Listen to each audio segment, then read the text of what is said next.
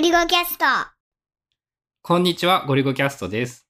今日は、春菜が最近、それどこっていうサイトが面白かったらしいので、その話をします。サイトっていうか、連載名っていうか、正式名称はそれどこで買ったのっていう、楽天が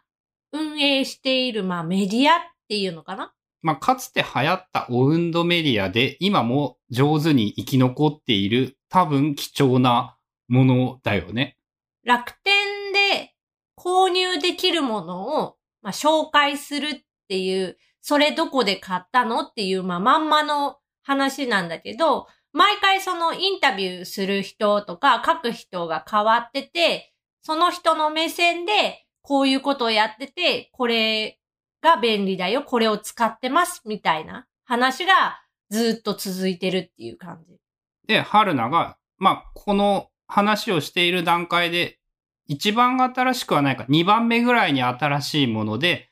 味噌汁のいろんなパターンみたいなのを紹介している記事にすげえ感動していたんだよね。多分最初に見つけたのが、ツイッターで流れてきたのを見てって感じなんだけど、生姜焼きの味噌汁とか、麻婆豆腐の味噌汁とかって書いてあって、え、どういうことって思って、まあ見始めた？まあ、まずやっぱさ、その、引きは強いよね。すごいよね。そんなん言われたら、ええって思うよね。で、よく見たら、それどこっていう楽天がやってるメディアでの連載の一つで、楽天って本当まあ食料品から何から、まあ扱ってるもの、楽天市場で扱っているものなら、まあ大概何でも載せれるので、そこにこうリンクがしてあるんだけど、味噌汁研究家みたいな人が、こういうレシピがあるよっていうのをまあ紹介してるだけのコンテンツまあ、紹介しているだけではあるんだけど、あの、すごいよね。めっちゃ、その人の濃さがやっぱ桁違いで、この生姜焼きはこういう系だから、なんかその甘みが強いなんとかっていう味噌が合うと思いますって言って、ちゃんと楽天へのリンクが貼ってあって、なんか麻婆豆腐の場合は、味噌はこう甜麺醤と近い要素があるので、こう、こういうような味噌を使えば、すごくいい感じに合いますっつって、味噌の他に普通に別の調味料をもう入れたりしていて、味噌をベースとしたスープ、新しいスープの何かみたいな、そのコンテンツとしても面白く、なおかつそれが楽天で、その、すごいピンポイントな味噌が売っているっていうのがすごいなって言いつつ、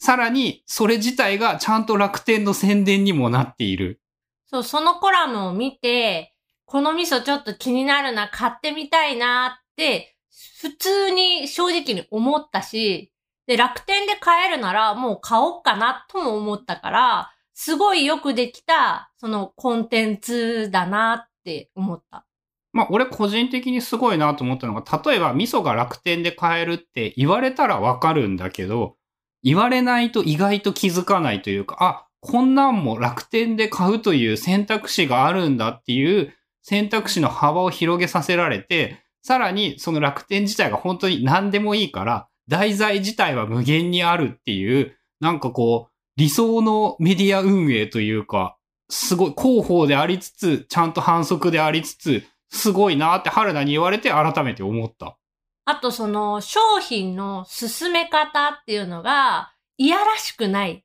あー、ははは。あの、これを実際にこの人は使ってるよっていうのを、まあ、わかりやすくするために、この楽天への商品リンクが貼ってあって、まあ、言ったらそこから買えるよぐらいのニュアンスで貼ってあるから、すごいなんか自然で見やすくっていい感じっていう。まあ、多分書いてあるその文章とか、まあ、取り扱っているテーマとか、その商品とか、まあ、すべてのこうバランスがすごい理想的だなって思って読んでた。で、春菜は、わ、これすごいな。これを自分が、自分にもこれの良いところを取り入れたいなって言っていろいろ研究してたんだよね。まあ、ただ、一つは、その、ライターさんというか、こう、掘り深めているテーマによっては、全然面白くないパターンのやつもあって、そそれのこう全部がいいっていうよりかは、そのお味噌汁のやつと、あと印象に残ってるのは、ケイン小杉がなんかゲーム配信のなんかを紹介してたやつが面白かった。そう、春菜がね、うわ、めっちゃ面白い、それどこすげえいいって言っていて、俺、それどこ RSS リーダーで読んでるんだよね。で、言われて、あ、味噌汁は確かに良いと思ったけど、最近別に他に特にいいと思ったのないよなーって、こう、ダーって過去記事を見てみたんだけど、やっぱね、その、言ったらね、味噌汁が飛び抜けてすごいんだよね、ここ最近で言うと。で、それ以外で言ったら、あの、かもなく不可もなくとか、個人的にはかもなく不可もなくより下みたいなのも結構あったりして、まあ、あの、ライターの能力に依存する部分は大いにあるんだなということが分かってしまったりもしたんだけど、まあ、あとはその、選択してるテーマが、食っていうテーマで万人受けする。そこはやっぱちょっとずるいよなとは思った。まあね、ほぼ全ての人が多分それに関してはいいよなって思えるからね。まあ、そうじゃないやつだと、なんかそのキャンプの話だったり、筋トレの話だったりみたいなのもあったりするけど、まあ100%ではないもんね。守備範囲広いけど。結局、その人が興味を持つか持たないかって、自分ごとになってるかなってないかの話なので、その衣食住っていう、まあ普段何気なく暮らしてても食べ物は食べるし、夜はまあ布団とかで寝るし、みたいな。そういうところのコンテンツっていうのは多分その受けはすっごく広くて、全然興味がない。特に食べ物に興味がない人でも、なんか、味噌汁に生姜焼きって言われたら、え、どういうことってこう、なんか引っかかるような感じはするので、まあそもそものテーマ選択がずるいというか、まあ いいっていうところはある。春菜はさ、そのゲーム配信の記事はすごい良かったんでしょ？うん、なんか面白かった。でそれはやっぱすごいことだよね。言ったらそれどころやっぱさ、全部の記事が入門ぐらいに留めているので、春菜に言われて、その、あ、言われる前に読んでいたのか。そのケイン小杉のゲーム配信に関する記事とかは、俺も知ってはいて、その時に、なんて言うんだろう。ある程度知っているジャンルのことだったから、特に目新しいことは感じなくって、思ったのは、あ、そのケイン小杉がすごいなっていうのは思ったんだけど、そこで紹介されているコンテンツが特に新しいみたいなのは全然感じなかったんだよね。まあ、とはいえ、その、言ったらさ、多分興味ないし、今後も興味ないであろう、そのゲームの配信の記事っていうのを読んで面白かったって言わせてしまうっていうのは、学べるところはすごいあるよね。あと言われて読んでみたのが、あの、プロレスの話？初心者にプロレスの観戦の仕方みたいなのを教えてくれるってやつで、かつてね、その、ハテナブックマークとかですげえバズっていて、その教えてくれる人っていうのが、まあ、この人に聞けば間違いないみたいなすごい人らしくって、あれはどうだった？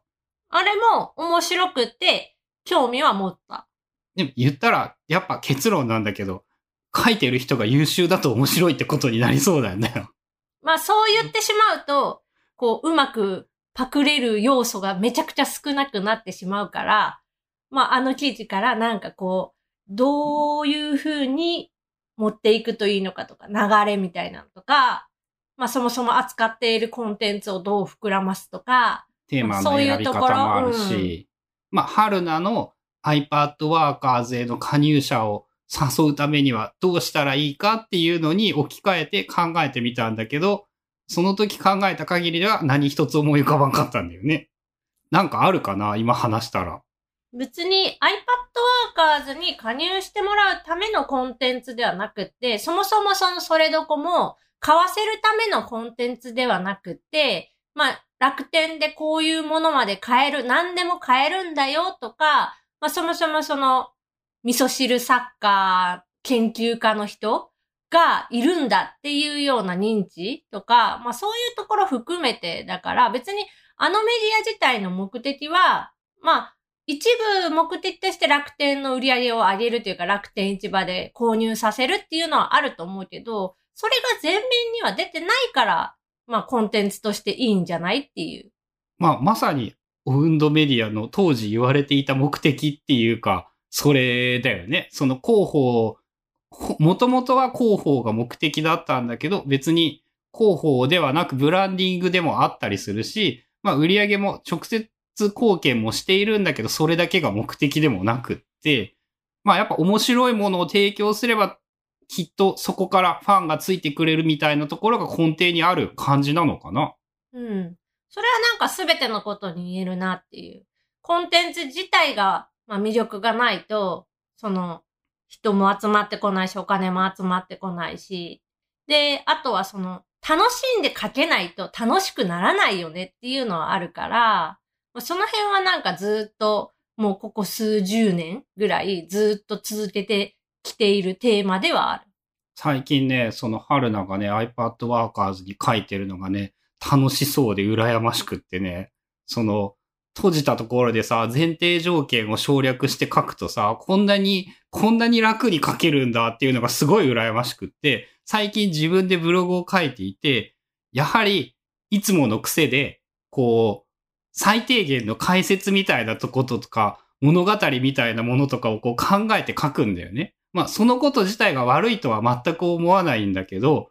もうちょっとね、その確かにね、そういう閉じた場所で前提条件を共有している人に向けて書けば、なんかたくさん書けるような、楽に書けるような、結果的にそのちゃんと届けたい人に届けたいものを密度濃く届けられるよなっていうふうに思ったりしていて、まあ問題はワンテーマに絞らないと基本的にはそこになんて言うんだろう課金をしようという気になれない。でも俺が興味があることが今のところワンテーマに絞って何かできるものっていうのがパッと見つからないので、なかなかそこはやっぱ難しいなとは思うんだけど。それこそ、まあ、ゴリゴキャストっていう集まりっていうか、ゴリゴキャストで話しているようなことを、まあ、メインで発信できる場所とか、あとは人やんな。後藤隆介という人を軸にすれば別に何言っても OK やん。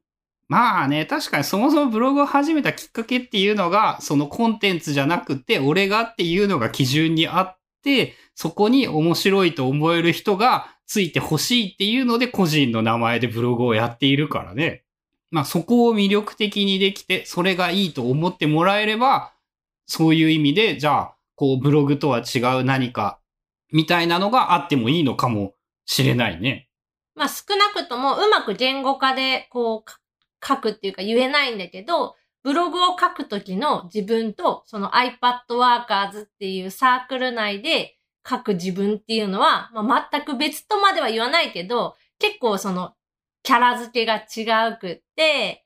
ブログに関しては、その深く言いたいことがたくさんあったとしても、わざと浅くしてるっていうの？あんまり深掘りすると記事自体が長くなったり、わかりにくくなったりするから、わざと誰が読んでもさらっと読めるような文章にしてるところがあって、で、対して iPad Workers の方は、前提としてさ、もう iPad を、まあ、持ってるか、持とうとしてる、興味を持ってるから、そこは省いちゃってよくって、その先の深いところだけ書けるからすごく楽。なんかね、最近のその春菜の投稿を見てるとね、覚醒している感じがしてね、な、いつの間にそんなに、あの、たくさんのことを、たくさんっていうか高頻度で、俺的に結構質が高いと思えるものをたくさんかけていて、え、何が起こったのぐらいに驚いているんだけど、やっぱその相性が良かったんかな。ブログみたいな文章を書くのは、さほどあまり得意ではなかったかもしれないけど、そういう前提を省いてしまって書けば、なんかすごい上手に書ける人だった。上手に書けるとはちょっと違うんだよな。やっぱ言いたいことがたくさんあって質が高いみたいな感じなのか。言えることが何だったんだろうね。まあさっき言ってたその説明を省ける。あ、説明が確かにあの、春菜は説明とかそういうのを文字で書こうとすると苦手だみたいなのはありそうだよね。あとは、その、ワンテーマ、本当にこのポッドキャストみたいに、ワンテーマだけで言いたいこと言えちゃう。でもブログって、まあワンテーマはワンテーマなんだけど、ある程度のその記事分量っていうか、文章量で、その一つのことを、まあストーリー立てて、まあ言ったらなんかキー小点結みたいな感じでまとめないといけないから、なんかもう自分の中ではもう一ステップ、こう、上の作業をしないといけないっていう感じまあ、本来は別にまとめないといけないわけじゃないはずなんだよね。何かこうがいいんだしさ、それをそのまま書いてもいいんだけど、多分、春菜の気の持ちようがその媒体によって変わってしまうってことなんだよね。まあ、それはあるね。ネットだと、そのオープンだと書けないことはいっぱいあってとか、なんかこううまく言えないけど、クローズなところでしか見せたくないというか、こうリアルで会った時にしか話せないことっていうものにニュアンスとしては近い感じがあるもんね。それに近いことを iPad Workers の投稿では自然にやってて、できてるんだよな。できてるのがすごいと思うけど。まあ、そうやって考えたら、ある意味、それどこから何かこう学んだりしなくても、今の形式を続けていて、あとはそれを知ってもらうことだよね、やっぱ。そうね。最近っていうか、この間の YouTube 動画で初めて iPad Workers の紹介みたいなのをちらりと入れてみた。いや、本当にさ、真面目にコンテンツは良いと思うんだけど、それを知ってもらうためのコンテンツがないっていう、まあ、ゴリゴキャスト上。そうね。今一番喋ってるの多分ゴリゴキャストのポッドキャストで、ね、ゴリゴ .com にはほぼその iPad Workers を作りましたみたいなのは書いてるけど、それ以外のことって全然書いてなくて、あとは小出しにしてるのは多分ノートそのサークル自体をノートっていうサービス上でやってるから、ノートの記事にはポツポツその書いてたりはするかな？まあ、やっぱ月に1個か2個ぐらい公開した方がいいんじゃないって思うんやけどね、それを。あ、その、つ